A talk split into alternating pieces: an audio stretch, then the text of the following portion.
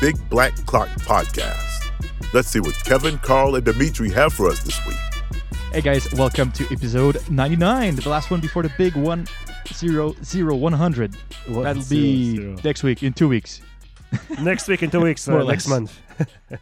Definitely next week or in 2 weeks. A year, yeah. I think as people have seen on our Instagram, we're working on a bunch of different content, right? Where, as we talked during the last episode, we went to Wind Up. So today we wanted to go over a trip, go over what we saw, some highlights, as well as maybe some purchases from that event, and put the table as well for the next episodes, or probably most likely be interviews with a bunch of brands we saw over there. So let's start with a quick wrist check. Kevin, what are you wearing this week? So in line with Wind Up, I'm wearing a watch I'd ordered, didn't get it before I got to Wind Up, but it is a Tornek-Rayville TR660. So they come into small batches, they sell out pretty quick. Tornek-Rayville is a sub-brand or second brand that was bought about 15 years ago by Bill Yao. And he is also the owner of MK2 or Mark II.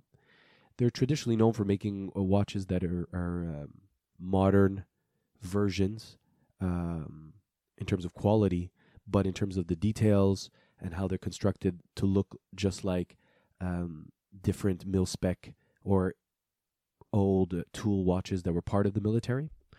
And so I'd ordered the Tornek-Rayville. If you guys haven't heard, there's an episode where I share this. I think it's about building a collection. I don't know. We have so many episodes at this point. I can't pinpoint on it, but maybe we'll put it in the notes there. Or yeah, but there was an episode I talk about the Tornek-Rayville. Interesting little watch. Tornek-Rayville came because of James Tornek. I think it's James Tornek. Well, his last name was Tornek. During the Buy America Act, Blancpain could not sell their watches to the American military. And so James Tornek had offered to sell those watches, rebrand them with his last name Tornek, and Rayville is a play on Villeray, where Blancpain is from. So these watches do have a flair for it. It is a 200-meter water-resistant watch. It has the water moisture indicator in it, reading automatic in 200. Feels a lot like the Blancpain. Very rugged case, but I have the acrylic inlay, so it has a little bit more of a reflection. So I put it on a different strap, and it is really great. Really enjoying it. So that's what I'm wearing this week. Is it a real humidity indicator, or is it just painted to look like one? It's painted to look like one, because instead of it's the same as like the Blancpain radiation indicator. I don't think it's actually going to indicate radiation, but I think it's more of a novelty. But the watch is incredibly well constructed and a very, very nice military flair. Like very, very nice. You know, they were at the show with the MK2 boot. Those watches, right? As well as Tornek-Rayville, yeah. Yeah. He has it there. Cool. Dima, what are you wearing this week? Actually, I'm wearing a new purchase that I made inspired by our trip to Wind Up. It's this watch from the brand called Mine. We will talk about them a bit more in detail, and hopefully we'll get to chat with them soon as well. It's a brand that's relatively new, and they're one of the standouts at the Wind Up. I think they're also one of the first brands that we saw them when we arrived there for the first day on Friday. I'm not going to talk much more about that now, but the watch that I bought it's a special edition of their Hudson line, which is a diver watch. I'm kind of showing it to you guys on camera here closer. So it's a special edition called Sangwal edition. Sangwal, it's made for the South Korean market. It's a YouTube watch review channel that's become very popular, and they've collaborated together to make a watch specifically for that.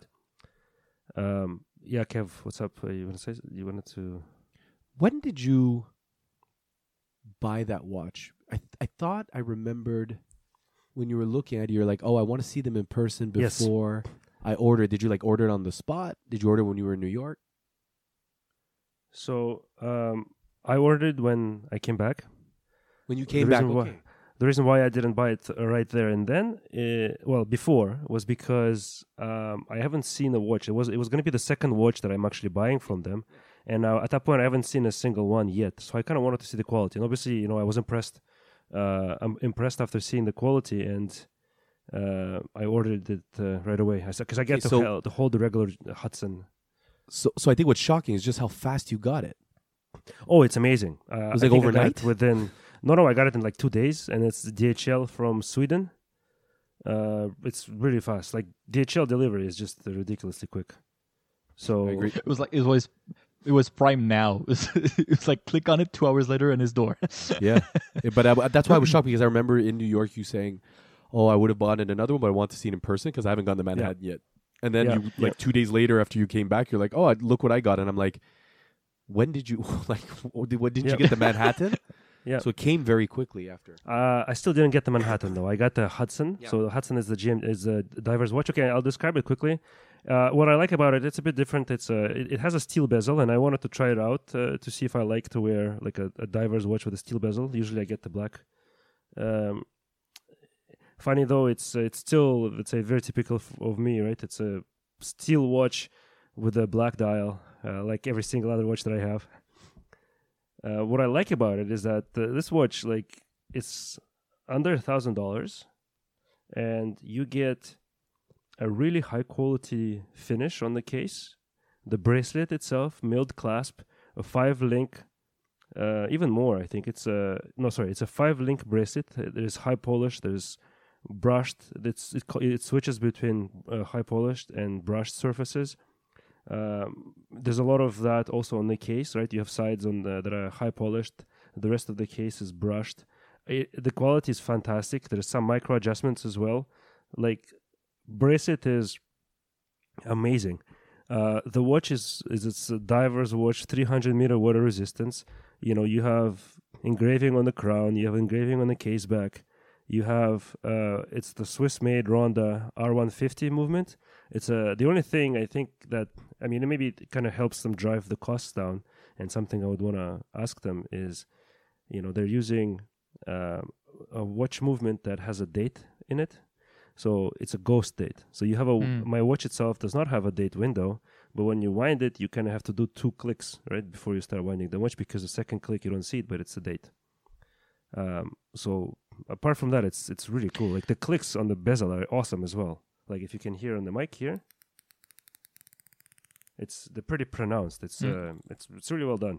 I'm really liking it. Cool. For something that's really affordable, right? It's not an expensive watch. No, it's not expensive. It's under $1,000 total. Mm-hmm. So I would say within $900, I think I paid. It was like $750 Canadian plus about $100 duty. So overall, it was... Yeah, I was really impressed with the Hudson, like you, but the GMT version they had at the show. Well, the GMT version is the new watch, right? And maybe we'll touch on it a bit after the wrist check, right? The GMT version is something that they introduced during the event, right? We got to hold it, but it's coming out next May. It's not coming out anytime soon. And I wanted to... It's already on the website. Yeah, it's on the website. And anybody can go and check it on the website. There's, I think, 3 or 4 different color combinations. Also very cool. Like, it's the same case pretty much, right? But a GMT movement. Beautiful watch. Honestly, shape-wise, the way it fits, it's also, I forgot to mention, it's a 38mm case. So it's extremely comfortable to wear. And it's thin. It's like 11mm thin. Or thick. It's easy to wear. Very comfortable bracelet. It tapers. I don't know if it's 20. It looks like it's a 20, but it definitely tapers down to something like 16 or 17. So it's very versatile, very dressy. And the other thing, finally, is that the watch, the box, it comes with a cool leather travel pouch, which I think more brands should do. And we've seen some brands at the fair, they do that in their packaging. Yeah, it's very cool. Like, it's a very comfortable... a nice looking, doesn't take a lot of space. It's a little pouch that has clasps on sides, on the sides, on the top, that you can just use to transport your watches. And they also threw two different straps in the box. So one of them was the Tropic, I think, straps, right? They're called. Yeah, Tropic. Of two different colors. So that's it. That's my tropic style. That's cool. Yeah. Yeah. Exactly. Yeah. Perfect. So for me this week, I'm wearing also a brand new watches. Well, it's brand new to me. It's a used watch. Got it in New York. We're going to talk about that in a second, but it's an IWC Spitfire. So it's the 39 millimeter. So the reference number is IW326801. So it's, I would say, quote unquote, the standard version, right? There's always, they have a bunch of different color scheme, IWC. They all have names, but that's the normal pilot's automatic Spitfire. So the Spitfire is in red. All the numerals are in white. At 12, it's the darkish yellow. Same thing with the ends. So for me, it's the ultimate field watch. I know Kevin always likes to remind me that's a pilot for IWC. But for me, it really checks all the boxes for a really beautiful field watch slash pilot, maybe. I'll just give it pilot as second position, field watch as a first.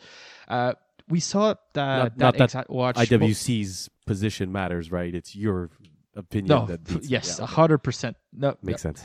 No facts, only my opinions. Perfect. IWC, they don't know what they're talking about. Yeah. So we saw that watch, the exact same model, I think multiple occasions when we were at our AD here in Montreal, and every time I was wearing it, I was like, God damn, that's like the grail for that type of design, that type of sizing and everything for me. And we know during a couple last episode that my Bell & Ross BR05 didn't really stick with me, right? So I was trying to look for alternative. It wasn't selling really well on Chrome 24. It was a bit maybe too out there as a design, right? Since it was limited edition heirloom. So I contacted a bunch of, those places that trade watches like Crown and Caliber, Watchfinders and Co., and I think one other I forgot. And, you send pictures, you send information, they send you a pre-approval pricing if you want. So something that they'll think it's going to be worth, they just still need to inspect the watch. So going back and forth with Watchfinder and Co., figure out that they have an office in New York City. And that was weeks before our trip. So I decided to ship them my Bell & Ross over there and to trade it in watch for the IWC. So I lost a couple bucks on that Bell & Ross, but, it didn't stick and the market wasn't there to reselling it. And I was looking at all the Bell & Ross, and overall Bell & Ross, you don't make money out of those. So during our trip, we had to stop first day, right? It was on Friday morning at the Watchfinder & Co. offices that happens to be also the Richemont office for North America. So something we learned, I learned during those transactions is Watchfinder & Co. is owned by Richemont Group, and it's their used watch division pretty much. So something that was cool too is since IWC is Richemont, they extended my original warranty for another year over the original one. It was still had some months on the original one, but it extended for a full year since it's a Richemont-owned business, and their service center is literally just the Richemont Group service center for North America. So yeah, that's what I'm wearing this week. So, do we go over the trip? First thing that happened that was really interesting is we packed all three people's stuff into my car. I have a Mini Cooper, so not much space. We packed everything. We drive, 2-3 kilometers, a mile top to the highway. As soon as I got onto the highway, I hit a pothole. And within 5 minutes after that, I was like, the car is pulling right. It's probably because Dima and Kevin's on the right side of the car. I'm just not used to it. As I say that, to everyone, the TPMS light, the tire pressure monitoring system light goes on, and the car is really pulling right, and it's starting to sound like they have a flat. So we had to stop to the mini dealership. At least it was really nearby when that flat happened. But they didn't have a tire with them for that car, for my car at least. So Dima had to take a Uber, go get back his car, come back to the dealership, pick us up, swap everything from my Mini to his BMW, and then left. So we left Montreal 2-3 hours later than we were supposed to. Right? I think it was about that. And in the process, I managed to be able to get my new phone that I've ordered and got delivered to the FedEx location after I already have left my house. So if we didn't, let's say, have an issue with your car, then I would have not been able to pick up my phone which I did because of the swap and ended up. We also had to stop again to your place, drop all your like stuff that was in your trunk. Yeah. And I know it was one big hassle to leave just the island of Montreal, right? Huge start of the trip. It was a good start. At the same time, like I know. Yeah, and Kevin had to like manage people at the end because we're going to stay with families as Kevin in New York, and you know there's like there was a gate situation over there, so he was like, yeah, well we'll be late. I'll text you when I'm closer, and it was insane. It was a harsh start. yeah, and I remember also as we were driving, at least before we got to the border of Canada, I got my new phone, right, and I started to like frantically. Transferring all of the documents, all of the activating the new phone, right? Yeah. Activating all the apps just to make sure I can use it once we go over the border. So I didn't want to use the data too much there, it's the same. But I was like on the phone for like an hour, remember, as we were driving, just transferring stuff. But I mean, at least for me, I think until our arrival to New York, the trip was very smooth. We didn't really have any issues and didn't really get stuck in traffic at any point, and got to stay in a very cool area. Only on the island of Manhattan we pretty much met some traffic, but that's part of the Manhattan Island driving car situation. Yeah. We never really got stuck. Everything went well, I think, afterwards. You know, we were able to, you know, get reservations. We were able to make our reservations. Everything was quite well. Getting around was cool, and the weather was top-notch. Oh, the weather was fantastic. We got to spend... The short amount of times that we got to be able to walk a little bit in Manhattan, you know, it was amazing. The weather was perfect. It was like 20 degrees all weekend, no clouds in the sky, just perfect. And we got to stay in a cool area, right? Right near Chinatown, right across the street from where Jeffrey Epstein also stayed for a short time before he left. Yeah. Yes, that was a cool spot. So yeah, beside the trip, everything was beside the flat on the start of the trip. Everything was cool, and that was Thursday. Friday morning. So at that point, no, it was Thursday night. At that point, that like Dima, you figure out I was gonna go pick up my IWC, right? Because I didn't told you. I only told Kevin before the trip. That's nice. That was gonna happen. Right. Well, I was trying to make it like as a surprise, you know. Yeah. I was trying to give you like, you know, those puppy eyes you have when you're a kid and it's Christmas, but like for me, I was like, I wanted you to be happy for me. Okay. I mean, how much of a surprise can it be if I am forced to walk with you to the store, like by foot? At which point do you think I would have figured out that I'm not just walking with Carl aimlessly to a store? Well, the thing, we had to go to Panera store for Kevin as well, right? But Panera, we wake up late or something happened. We didn't have the time to go there. Also, we decided to walk everywhere. So it was like an hour and 20-minute walk to get from our place to like the Watchfinder spot. Yeah. It was quite a walk. It was pretty harsh. Walking all the way from Chinatown to like Rockefeller Plaza, or just a bit past Rockefeller Plaza. It's quite a walk. But it was a great walk. I mean... As we were walking, right, we hit so many famous locations, right, just unknowingly because we didn't plan for it, but we ended up walking through, you know, Soho, Washington Square Park, and then we saw the Flatiron District, and we saw, we went to Times Square at some point around that time too, right, the Rockefeller. The only thing we didn't see is Trump Tower. Yeah, but I don't know if you guys are... Is that something to go see? Yeah, that's a good thing. That's a good thing, eh? Yeah.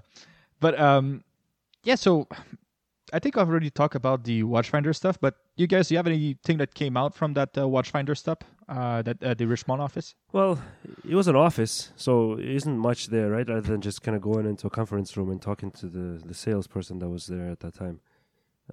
But it's interesting, I guess. I think I'd probably let you speak more about this because my perception is it's not really, there isn't much of an interaction for me especially, right? Mm.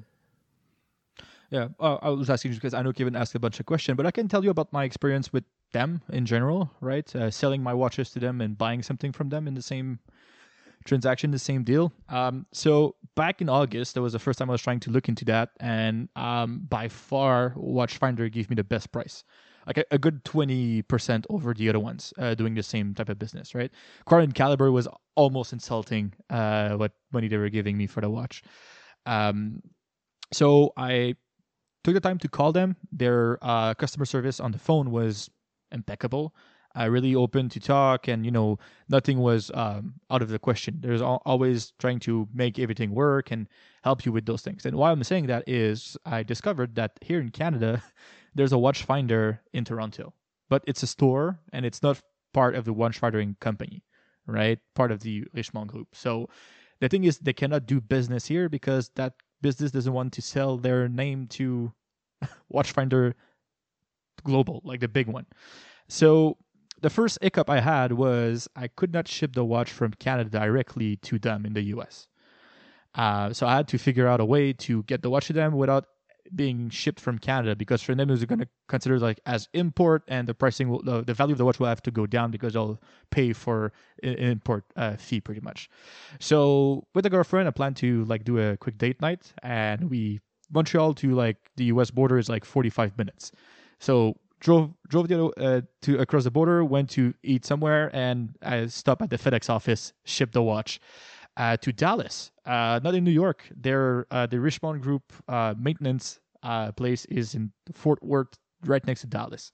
So everything is there. That's their safe. It used to be New York, but they moved it early September this year to Dallas. So ship it over there, and within a week, I got an email saying, hey, everything is in order with your watch. This is the price we're going to give you, and it was pretty much the same thing that they gave me as a pre-approval for the watch. So I called the sales rep I was working with and make sure everything was all right, plan a visit with you guys at their office. I was expecting to see a bit more because they used to have a showroom there, but as we learned, they moved it to, what was it, the Nordstrom, right? Nordstrom, they didn't move it.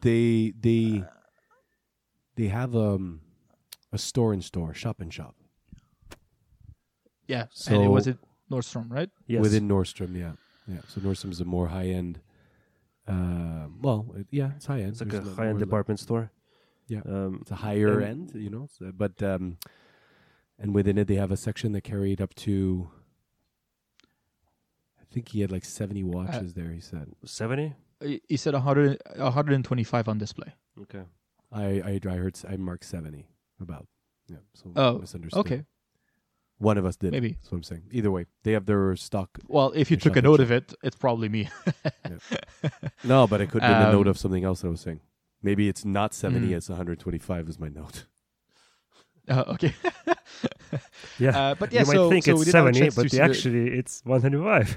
That was exactly. A note. Like in Memento, don't trust this. It's like, yeah, wrong note. Yeah.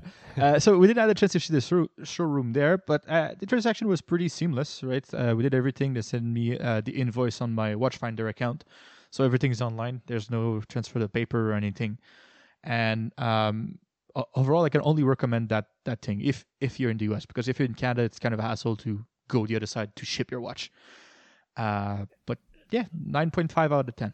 Yeah, unfortunately, really nice transaction. Unfortunately, we don't have Watchfinder in Canada, right? There's another brand that does that, and they kind of mentioned quickly that they can't get the rights, let's say, to use the same name in Canada. There's already a watch company called Watchfinder something. That, that's what Carl was mentioning. Yeah, they're in Toronto, and they don't want to sell the name. I think they can. They just choose not to. Probably was that. I think they can do business with people in Canada, but they don't want to deal with that. Right? Probably we'll have to rename it into something else. Yeah. So. Watchfinders with a Z at the end. Yeah. And then you have to link Watchfinder everywhere else in the world to Watchfinders, and that's somehow the challenge, right? Or like a Watchfinder with a question mark, like Ron Burgundy. Exactly. The only thing I could mention is that when they brought the watch for you to look at the Spitfire, I looked at it. I thought it was like it was brand new. Like it felt like it was brand new. The service, the condition of the watch was perfect. Yeah, but I was thinking about it, and it went through the Richemont Group service center. So chances are, if there was anything on it, it probably got polished again and stuff like that, right? Brushed in your case, yeah. And brushed, yeah. I mean, not for long, right? Because now you're the owner, and this watch is going to be destroyed in the next 2 weeks. You're going to go field test let's say. Will it blend? Yeah, funny enough, I got another watch, so the Spitfire got a little bit more of in the case, not on the wrist time over the last week. But we'll talk about that, about the new watch later. Okay. So from the Richemont, okay, I won't tell you what office. I thought of Richemont. Oh, okay, cool. No, go for it. No, I'm looking at the time. We haven't even got to wind up yet. We're like a half hour in. Well, did you add anything noteworthy from Richemont? No. What was your... No, there was a casting couch in the lobby, and it was pretty cold, so... Yes. Yeah, I don't like when the casting couch is cold. Didn't feel like a watch place at all. That was the thing I took away from it. Felt like it's just an office. Just an office. Could have been anything there, So it wasn't a boutique experience at all. You're right. Yeah. So from there, we decided to walk another billion mile and got all the way to the Altman building, right? That was the building, right? The venue where they host. So yeah, that was Midtown.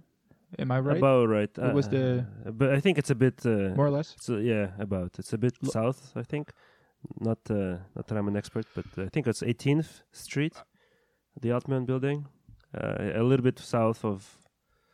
I would say from. I don't know. Maybe I'm wrong, but for me, Midtown associates with let's say 30 to 40 streets. Anything below that is kind of halfway. So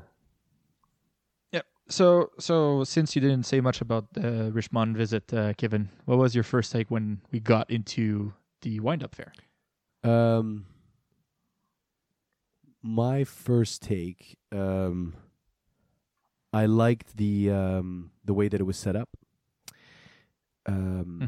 When you arrive, someone's there to greet you. They let you sign in. You get a chance to win certain things. And then the way that the tables were kind of set up, it was very nice to see the way the brands had set up. However, I think that they wanted it to be this like directional both ways in terms of how you want to see the brands. And on Friday was much, I think there were less people, so it allowed us to be able to have more conversations with the brands. But I thought that the flow of traffic on Saturday was miserable. To be honest, it was very difficult because it was like, look at the watches and move on, because people, and not from the venue, not from the exhibitors or the organizers, but it's just that, you want to be polite for the people waiting behind you. You don't want to sit there and start chatting up for 30 minutes, and the brand owners as well want to keep it moving as well so people can see the brands. The venue was very nice, very clean. Good flow of traffic. I thought they could have downstairs had a nice resting area, nice setups. You had a bar. You could go and did someone in the assisting in the bathroom if there was anything that was needed. It was very clean. So it was a very nice venue, I have to say. And the marketing leading up to it was great. A lot of videos on Instagram, videos online showing how the venue was being set up. I thought the tables could have been a little bit longer. Not for all the exhibitors. Some of the exhibitors had a small table full of watches, like a lot of watches, while you had other ones that had maybe a table this equal size with maybe a few, like very small number of examples. And so I think that, and obviously they go, look, do you want two tables? You want one table? That's it. And then I think there was even a brand that was sharing a table, right? I think Solabs and another brand were... And Oris had like a mile-long table with a billion watches because they're the main sponsor of the event. Yeah, them. Zodiac as well had a lot of tables because they were a sponsor. Junghans as well because they had a sponsor. And I even think that... Casio had a pretty sizable table as well. Everyone we're naming were the main sponsors, right? So they obviously had more, say, real estate on the floor. So that's what I thought about the venue in itself. It was well set up. And the flow was very nice in terms of traffic on Friday. I think Saturday was tougher, though, because I think there were a lot of people. It was very, very hard to speak with people. It was not... it was intense, but it was great. It was just great to see so many watch enthusiasts and geeks out there at the same time. So, yeah, the marketing was great. I liked the brands that were there, and it was well overdue after COVID. Yeah, for us, it was our second try to get there, right? Because we tried, we looked into it during last year, and it would have been difficult to get there, being Canadian.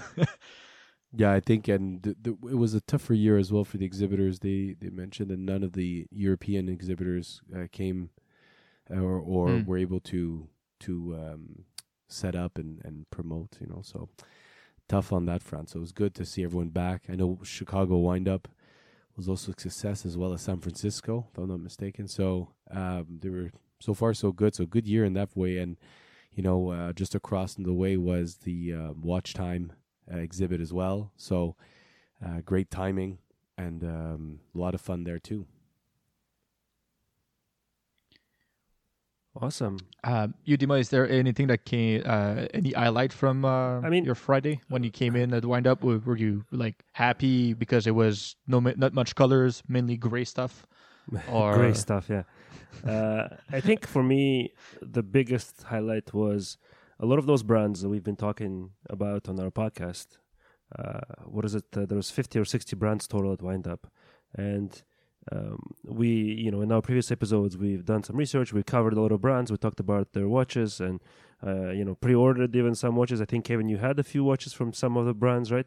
But for me, there was still very exciting just to finally see some of the brands in person that I have never gotten to see before, right? To actually hold the watch for them and really understand, let's say, the value of the watch as compared to what you see on the pictures. And some of the brands were huge revelations to me in terms of how well the watches are made and how reasonably they're priced. And, we'll chat more in detail about it, but there's some highlights for me definitely regarding that. And I think it completely opened up my mind in terms of ownership of an independent brand. I'm completely sold on some brands, and I'm probably going to make a few purchases in the near future.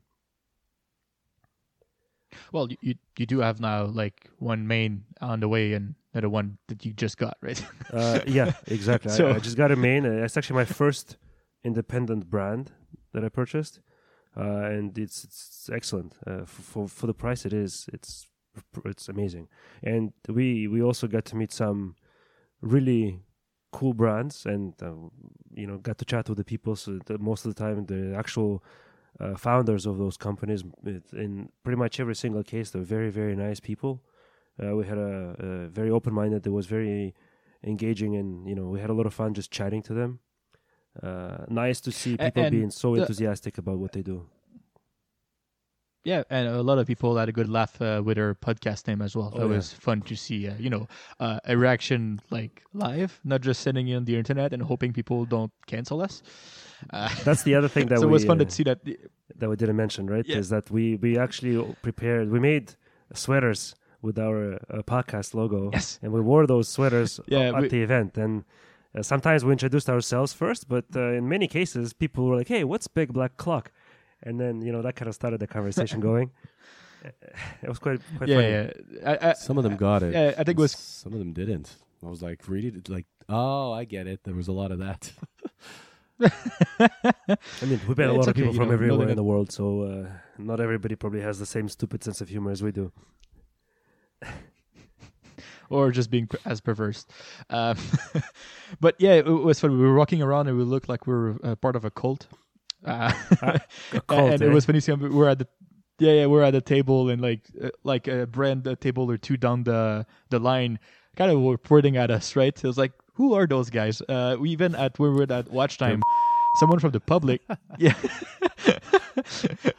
someone from the public came to, someone from the public came to see us. It was me, and it's like, are you guys journalists? I was like, oh God, maybe I don't think so. Let's explain what we're doing. And you should have been like, what's a journalist? Journalist? But cool. And we had those square business card that Dima, you did as well. That was really cool. Small giveaways when we were talking to people. So that was brilliant. Yeah, that was really good. Yeah, that was brilliant. For me, something I was a big highlight of the event is we started to do the event counterclockwise. So we started at the right when you get in to go left, I'd earn. And the first two tables were the brand who, both of them impressed me the most. Oh, yeah. It was like Fortis and Maine, right? No, it was Monta and Maine, the first ones. Monta. Yeah. Fortis, we went the second day, I think, which were equally, if not more, impressive. I mean, I for me specifically, it's not the same. Another price bracket though. No, the same price bracket. Agreed. And no, it's expensive. But they make very high quality watches. I think, you know, their Ocean King rivals Tudor Black Bay 58. You know, it's almost in the same price bracket, but it's the quality is just a whole other level, right? So, and I think that's where they want to compete in. And if you go online, most of the videos are comparing it to Tudors, comparing it to Oris's, because it's just that high level of quality. They've patented their bracelets. They've patented, what was it as well? I think it was there was the bracelets, and then there was something else that they had also patented. Oh, yeah, the bezel. Their bezel actually is patented as well. They produce incredibly high quality watches. And what I love about Monta, as opposed to Mayen, as opposed to some of the brands that we saw, is that their watches are modern in design. That's kind of their game's like, oh no, we're going to create a modern looking watch, which you know. So I took some notes here about the takeaways from Wind Up, and that those are the brands that impressed you most, Carl. To me, one of the things, vintage is still going strong. That's one of the takeaways I had looking at Mayen, Laurier, Nivada, Baltic, Vertex, Serica. Vintage is still. Yep, going strong in the independent market. People love vintage, and you know what? I missed a lot of brands, so I'm sure. But that's one of my takeaways. Yeah. Like one of my highlights, or that I'm like, wow, that was an observation. I think vintage is still a going very strong. But there's brands that do things modern, such as Monta, and the other one that I really loved was Formex. So their watches are not trying to be vintage. They're like, no, we're going to make modern looking watches. So. Yeah, so that was one of my my takeaways there. That my observations based on what you just said there, Carl. Yeah, and you know, just to add to what you just said, Karen, Monta and Formex were probably to me like maybe some of the most impressive brands that I've seen at the Wind Up. And I'm not saying in the sense that they're just better than anything any other brand. Is that how I went from kind of not really looking at those brands too much in detail to after chatting with the owners and seeing the watches in person or in watch, those brands completely skyrocketing in my mind in terms of where they stand. And I seriously started looking at the Formex Essence Legera, which is like carbon, is ridiculous cushion case, like it's and COSC rated, right?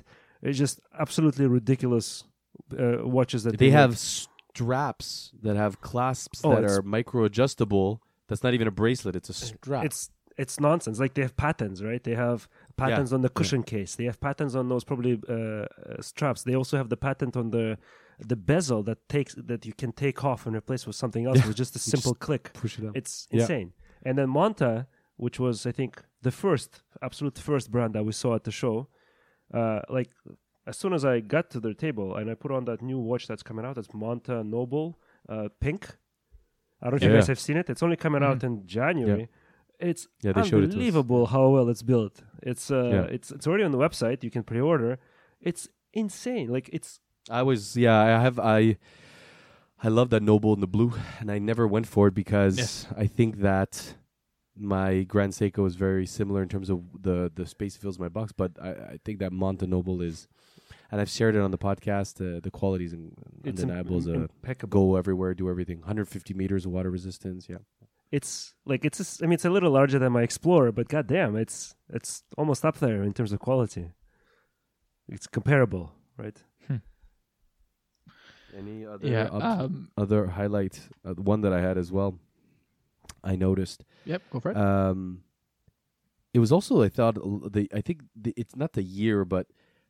Say there's a lot of GMTs coming out. You know, I think I don't know if it was when Rolex came out that Destra, but and Seiko with that GMT with the with the 4 series movement. Yeah, but you know you see a lot of GMTs being offered this year, and maybe it's because a lot of the brands that we observed came out in the last couple of years, and I think it's the natural iteration. You start with a diver, or you start with a everything, Explorer type watch, you know, field watch, then a chronograph, and then like the GMT comes after.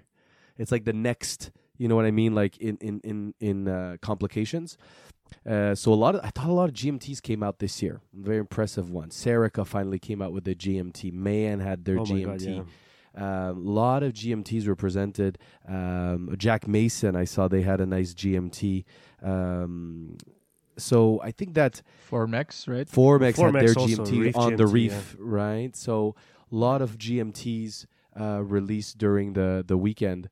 I was really like impressed by that, and I thought that was another observation I had. And also, not only this year, but we saw Laurier in the recent time release their GMT. Monta has their GMT as well. Notice finally released their GMT, and it was the first observation that we saw the GMT movement from Seiko being used in an independent brand. So that I think that Notice GMT was something like $500.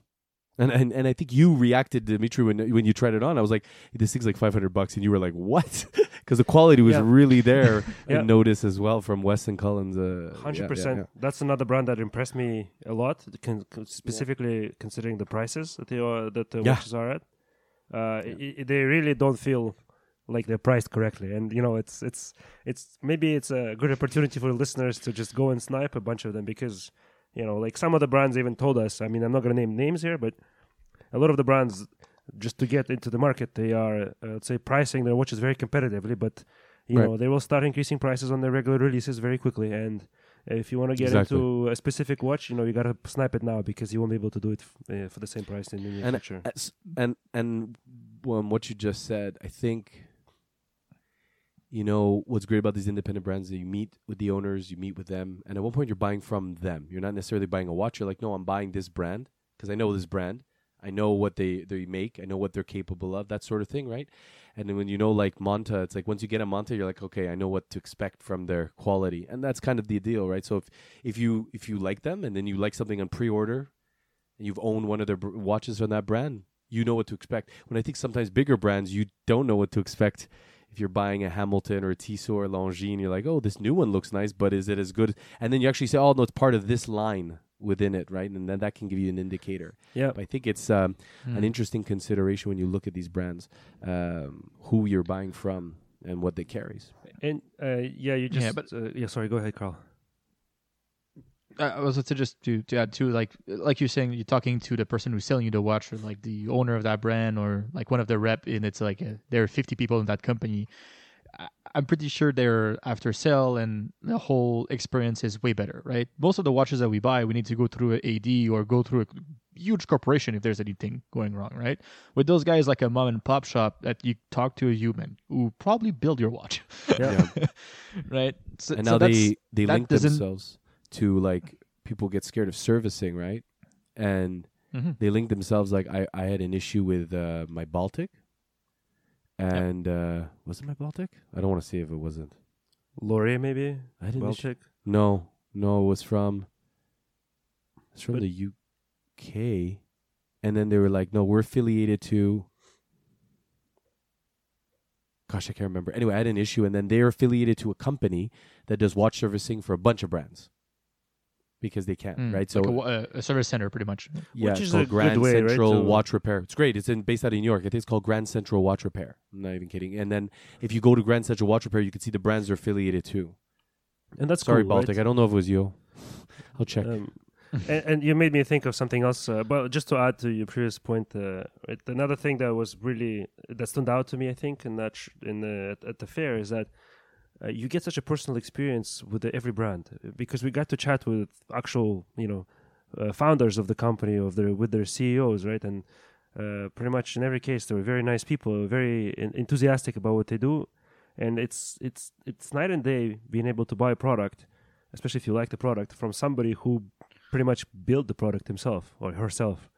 Very different experience, I think, buying a watch from somebody that you actually have spoken before than buying from a big brand.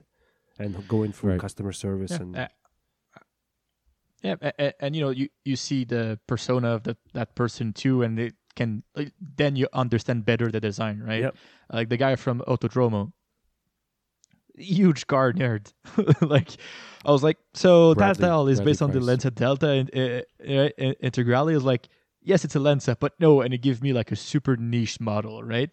I was like, okay, like you're the biggest car nerd I've ever met, and I'm a car guy, yeah, right? And that's cool. Like, I think that had to the whole like design and understanding that there are some people there. I don't remember the brand. They're right next to us. We were talking to someone else, and like 2 out of the 3 guys on that watch brand were big hunters. They like to go hunt, right?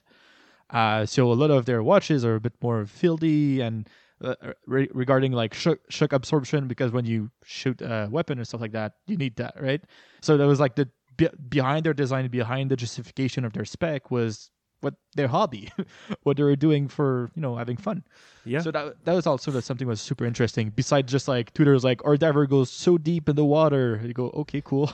And actually, speaking of that, I think right? Formex is very similar. Like the current CEO, Rafael Granito, right? We got to chat with. His backstory is that he's basically an athlete. He does all kinds of downhill skiing. He does skating, free diving, all kinds of stuff, right? And the Formex watches are built to basically survive all that.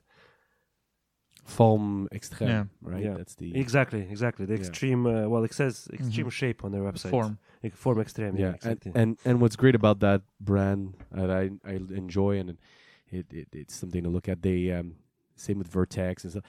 It was a family brand, and it continues to be in the family. So I think he's like third generation or second generation in that family, and then he changed the logo.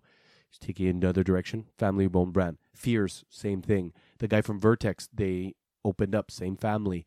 That's nice. And sometimes other brands, Nivada, they were like, okay, we're going to buy the brand and put my vision to it, and that's what he's doing. So a lot of love for him too. But seeing that it's all in the same family, sometimes it's nice. And I know that you knew Carl, you had mentioned when you got your Carl of Booker, you're like, oh, it's a family-owned business all the way from the start. Some people like that. And the other one, Titoni, has been open. It's still a family business, I believe. And then there's other ones so that's cool. Vertex is the other that you just mentioned. There's another company that was really impressive with their watches. I would put them in a similar, let's say, niche as the Formex, right? Like super robust, over-engineered, like high quality, really, really amazing. But still watches with that vintage feel, right? That's still that vintage look in a lot of their watches. That chronograph is very vintage. I think it's based on their original. Which isn't, there's nothing wrong with that. I'm just thinking it's like a style thing, right? Yeah. And I think another highlight I had from Wind Up as well, say, obviously it's independent brands, but looking at the roster that was there, looking at all the watches, independent brands I find are booming. We're seeing excellent quality independent brands. I was wearing an independent brand watch that got a lot of attention in my Ming, and I really didn't anticipate it to get that much attention, but it shows that people are interested in the independent market. And I thought that, and I was saying before, like modern watches and still vintage is still booming, but there were a lot of really unique propositions. When you look at Minase and what they has on their dials, when you look at Anordain, what they're doing with their entire lineup, when you look at bespoke watches, which is you can make your entire watch from scratch, and this guy's making all these different dials. And then when you're looking at what was I looking at? Vortic, that's taking pocket watches, milling a case, and keeping the movement. When you look at all these different type of unique propositions, I think that's also really cool because a lot of them weren't copying each other. And when we're speaking to the owner from Fears, Mr. Nicholas Bowman Scargill, and he was saying, like, one, if you noticed, a lot of British brands, a lot of French brands. I was impressed to see the French brands come out with Nivada and Baltic and Serica, like they're doing well. But British brands, you had Ferrer, William Wood, you had Fears. You also had, I'm forgetting a big one too. There was Christopher Ward, and then the Duckworth Prestex. Duckworth Prestex. So when you look at all those that we just named, Anordain, right, from the UK. Anordain. Yeah. So all of those. Pauline. What's it called? What's Pauline? Pauline, yeah. Yeah. When you look at all the brands that we just named, they're all from England and whatnot, but they're all doing something very uniquely different, and they're all kind of cheering each other on. And that's what's also great of these independent brands. So some of them, they look the same. They're coming out with the proposition, but I find that there's so many unique ideas that these independent brands are bringing. Yep. And I find that really a lot of fun rather than just getting another gray market Tissot. No offense, sure. Tissot, but I think you know what I mean. For sure. And, you know, the other thing to say is, like you said, Tissot, yeah, sure. Thinking of all of the lower-priced watches from big brands, like all the like lower-priced Seikos or Timexes, right, or Citizens, you know, you go to those events and you can find watches, you know, well under $1,000 or watches maybe within the same price range as those Citizens or Seikos that I just mentioned, where you get so much more value for that same price because they try harder to get into the market and to stay there. So, you know, they sacrifice their own margins by giving you just a much better product. And it shows. Like, as soon as you grab the watch and hold it in your hands, you can see how good the quality is. I think the other watch brand that I was really looking forward to see is what you just mentioned, another English brand, Ferrer, right? I kind of wanted to see the watches for a while, right? They look amazing on pictures, and you know they all have exhibition casebacks. Everything is nicely done and decorated rotors in the back. They honestly look as good as they are in the pictures in real life. I've had a few watches, totally sold on them. I think I'm going to purchase one in the near future as well. It's just nice to own a watch like that. Yeah, we should talk to them. Definitely. Cool. And there's more, right? There's obviously so much more. We haven't even mentioned, yeah. Brew has this whole coffee thing. You know, Autodromo is also super unique in what they're doing from their design perspective around cars.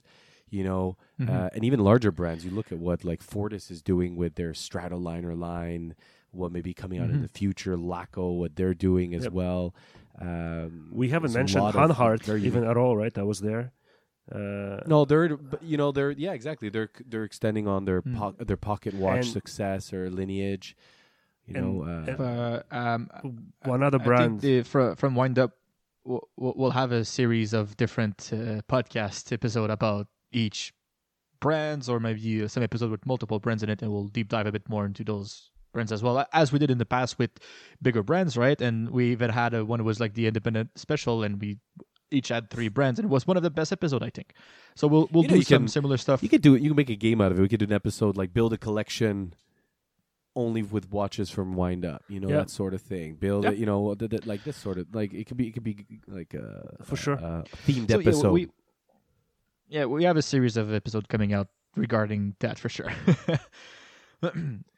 Another highlight. Anything else? I had a couple of things. I've thought that one of the things that I thought that what gave us a warm welcome, believe it or not, was the fact that we speak French.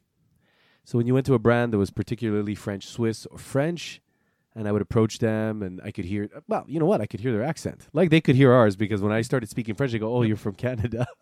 But, and they said, I love the accent. And we're like, yeah, it's great. We love your accent, too. But it really, I could see some of them, like, their eyes light up. And not light up in a way, like, they were just like, oh, and then they leaned into it. And then we had great exchanges to speaking in French, and it was fun, and they could enjoy it, you know. And I know it wasn't a wind-up, but, like, look at the discussions we had with the CEO, the owner of Reservoir, and he's just great. Yeah. And his... I don't want to say anything personal. Sorry. He's studying here in Montreal. I don't know if that's too personal. Maybe we should have said that. But he has family. He has an immediate family in Montreal. So he was like, and he talks about how much he loves our city. And we're like, yeah, that's great. So, you know, those kinds of connections where you can find that affinity, it's really great. And think about it. You're having these kinds of connections with the owners, the people who are making this watch. Yeah. So, I mean, and then after you're like, oh yeah, I know the owner. I met him. We were chatting about this. That's a really great story to accompany with the watch that you may eventually buy. So I thought that was really cool, as opposed to a rep on the phone sort of thing, right? That you may never speak to, right? So I thought that was another thing that I thought was really cool. Yeah, definitely. And I think that's that there was a bit of a difference as compared to some larger brands that also were present at Wind Up, right? Like, we spoke to Oris, and you know they're a huge brand, but to the CEO. He was the gentleman. He was the handsome gentleman with the long brown jacket. Yeah, Jorg. Yeah, because you were talking to the bald guy. He was showing you his Diver 65 that we was all talking about. We were talking about not that I was looking at the app cycle, right? Because I wanted to see it in person, what they do with the dial, and we talked a little bit about the inspiration and why they do the app cycle on the project itself. Because to me that was made cool. My way, and I was speaking to him, and what I thought was really cool about ours is that the CEO was there with them, and he was talking, and I approached him, and then I asked him, "Hey, I heard a little rumor from someone on the table say you want to bring back the full steel in the permanent collection because they came out with a limited edition. It's a '90s watch. If you look it up, it's really unique. Look it up. It's called the Ors Full Steel. Yeah, and they're apparently going to come back to it with the permanent collection. I'm very excited about that. Not cheap, but a very cool, very '90s. Look at you'll see it. It's really, really unique watch. So that one I missed for sure. I mean, like. Fortis, for example, Hanhard. I don't recall if they had the founders. They have reps, right? Maybe Oris, because they're one of the main sponsor, right? They had, but I just missed the guy. However, and he was at Watch Time as well. He was there too. Right. Yeah, I think his name is Jorg or Jan or Jorg, I believe. But he was very nice, very approachable. All these people love watches so much. It's so cool to see that. Yeah, and that was amazing. I think one brand we didn't mention that was like a bit of a sleeper for us is the Bruno Zonle, which is a Glasuta brand that specializes in quartz watches, and it's very cool, right? Because they go against the flow. They are out of glasuta, but they specialize in making quartz watches. But what they make is fantastic with exhibition case backs, and they're linked to Laco. They're absolutely amazing brand. And I kind of researched a little bit more about them. They also now have a mechanical watch. Again, ridiculously affordable prices. And affordable, I mean, for their price segment. You get a Glasuit watch for a very affordable price. Yeah, the Mecca. Yep, exactly. Which begs the question: Is Glasuit overrated? That should be an episode, but it's often at some point it's probably becoming the brand name, the word Glasuit, right? Exactly. Do you want to? Yeah, there was that controversy with like Swiss made, but yeah, exactly. So that was very cool as well. And the Casio did a little test. I think we posted on our Instagram, where in the second level in the basement they put their watch G-Shock in a case and dropped it, simulating I think a 30-foot or 30-meter drop. I think it's a 30-meter drop, which is pretty cool. Obviously didn't break. they're just like a fistful of watches. They throw them on their gun. They get stamp on them a little bit. Exactly. Look how resistant. I find that they did a really good job. You said Casio. I saw a Casio demonstration, and I find that they've done a good job. They kind of like separated themselves from Casio in the sense of like it's G-Shock now. Yeah. Right. I find like even when you go online, it's like go to gshock.com. It's not Casio and then go to find their G-Shocks, which I think you still can, but they're kind of like they've been able to like separate themselves and build this. Man, there are so many I've never realized, but I follow a website called G-Shock Central, right? Is that which is just site? Like a blog. It's it's a blog, but these people like they're like when you talk about following G-Shock's followers, it's unbelievable. It's crazy the amount of the obsession that people have with G-Shocks. It's really cool, and it's a fun obsession. I really like that, but it's crazy. It's like a little transformer watch to me, right? Because there's so many different variations of just a very similar watch. And I gotta say, like we didn't touch on that, but when we went to Watch Time as well, right? We spent quite a bit of time talking to the rep at the G-Shock. They were both wind up. Yeah. And they had some ridiculous watches. That crazy samurai inspired. Yeah, watch the MRG was just unreal. Limited. Where a family of people who had made samurai swords actually hand etch in the symbol in the bracelet. There was some sort of a Damascus, let's say, pattern going on the case. Like it's just crazy. It's crazy what they do. If I sold all my G-Shocks, so literally sold, like, would I get that $4,000 full metal square, the one that came out? When you look at the level finish on that thing, it's unbelievable. Like, yeah, maybe, but it's crazy. It was really nice to be able to see and hold in hand and experience those really high-end G-Shocks. They're incredible to see. And I know that it's like, but they're digital watches. Yeah, but there's a lot of history behind them and the finishes. Yeah. It's an interesting argument. Yeah, but go ahead, Carl. I was about to say, if at $4,000 G-Shock, you know what you're paying for, $3,500 worth of metal. Yeah, and like good call. $450 words of G-Shock. Cool metal. Yeah.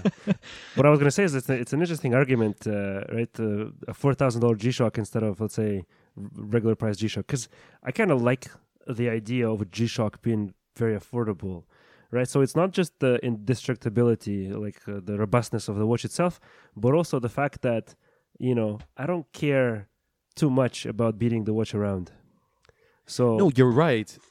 But I also think the fact that they make it, it's amazing. They have a $500 G-Shock or a $4,000 G-Shock, and then people buy it. What I'm saying is that's the fan base they have. Yeah, they have people who are like, yeah, I'm gonna go like the Tudor, that 18 karat gold Tudor. We go, who's gonna buy that? It's like the Tudor holic that has all the Tudors. He goes, no, I have that solid gold, $18,000 Tudor. Why? Because I have it. Right. And there is that person who they made a full metal solid gold G-Shock was like $50,000. They made a few of them, but like someone bought it. It was like, yeah, fuck you. I wear a full solid gold Casio G-Shock. What are you wearing? A quiet sky dweller? Pff, I have a $50,000 G-Shock. Shut up. And I don't know. I really don't want to stereotype, but if you go to Japan, do you have like, are there executives? Are there high level, high industrial, like people walking around with very high end G-Shocks? Maybe just it might be much more common than we think. So I don't. Could be possible, right? Possible.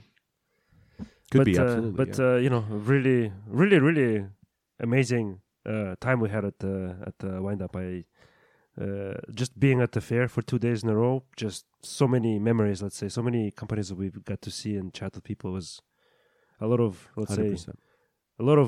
revelations I've had about different brands in the short period of time. I think that we need more of these fairs because I think it will only help with the success of the brands. Because I think for someone like you, Dimitri, it was your tipping point, right, to experience all the brands in person. And I suppose it may be like that for a lot of people. Yeah. So this might be like the fair. So I don't know how much it costs a brand to say, I'm going to go and do my exhibition there. But if brands are listening, if this is your ability or your opportunity to really be able to have these exhibits and have thousands of people show up, try the watches and say, wow, that's pushed me over the edge. Now you have a backlog, you know who you're going to buy from and you're ready to buy from them. It opens up a whole new horizon. It might be, we need more of these fairs is what I'm saying for independent. I agree. Brands. I wish there was one in Montreal or maybe somewhere else in Canada, maybe in Toronto. And you know... We did? Well, like this... It wasn't the same. No, eh? No. But what I was... it was a first try. It was like 20 brands.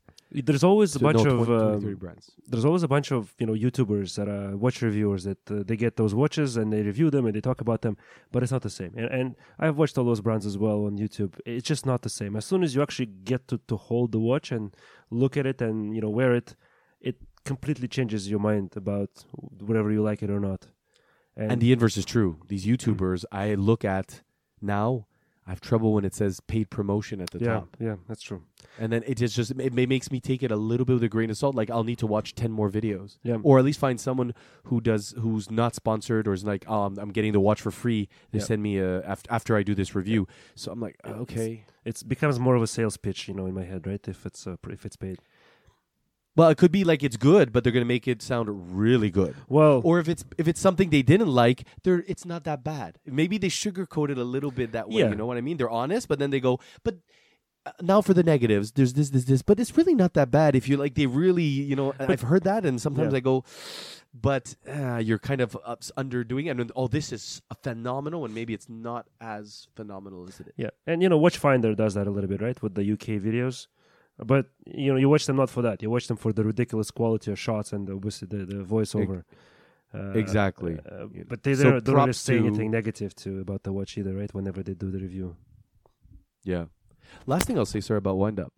Everyone, all the watch owners were really friendly. I thought, for the most part, I thought everyone was very friendly. They really wanted to talk about their brands. They're really nice. They were really kind, you know. And we were forthcoming. We came. We said, like, hey, I want to introduce myself. We shook hands with all of them, and we chatted. And they were very like, hey, yeah. And then they started sharing about their brand, what they were into.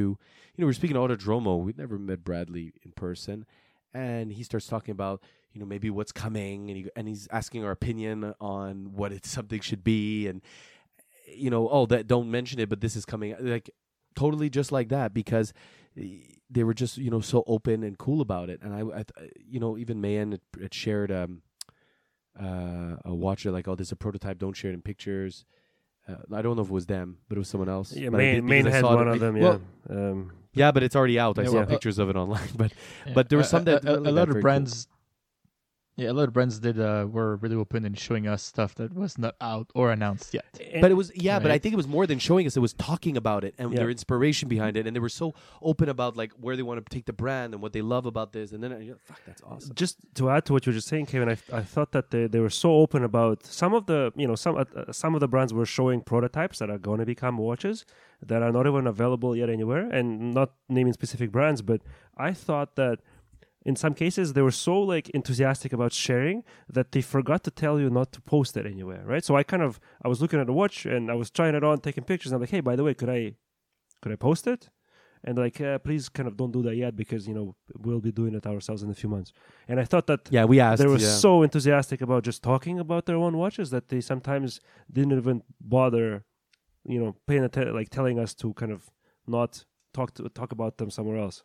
Exactly. It's. I think we already are approaching our 1 hour, eh? We have to continue again, I guess. Yeah, I think we'll have a quick part two just to go over watch time next time. But before going over watch time, we might even have interviews lined up or different episodes. We'll see what we push out first. So the thing is, the next episode is episode 100. Yeah. We have to do something about that. We'll figure it out. Probably just get wasted live on audio. So as any other podcast, we'll turn it to that's the special drunk uncle. Yeah. You know, back in my days, watches. I'm gonna go they full only give you back time. In your days. You're like on this podcast. The youngest here. Oh wow! Oh my god! Back in your days, man, iPhone 5 already was out. You know, back in your days when you were a boy, a baby. That's when the when I could call you him. I think that was a cool, quick roundup of windup. We'll go. Like I said, we have a series coming out. Different brands. We'll go over everything from windup a bit more detail. And next time, I'll talk about my second watch purchase from my trip in New York. So everyone, see you on the next episode 100. All right. Ciao, guys. Cheers. Bye everybody. So if you enjoyed this episode, please reach out to us on Big Black Clock Official on Instagram or email us at bigblackclockteam@gmail.com. Send us your pictures, corrections, ideas, insults, and let us know if there are any pieces you want us to review. With, of course, the caveat that we can afford them. As always, be good to each other, eat good food, have some drinks. For those of you always watch shopping, happy hunting. Thanks for spending time with us, and we will see you next week.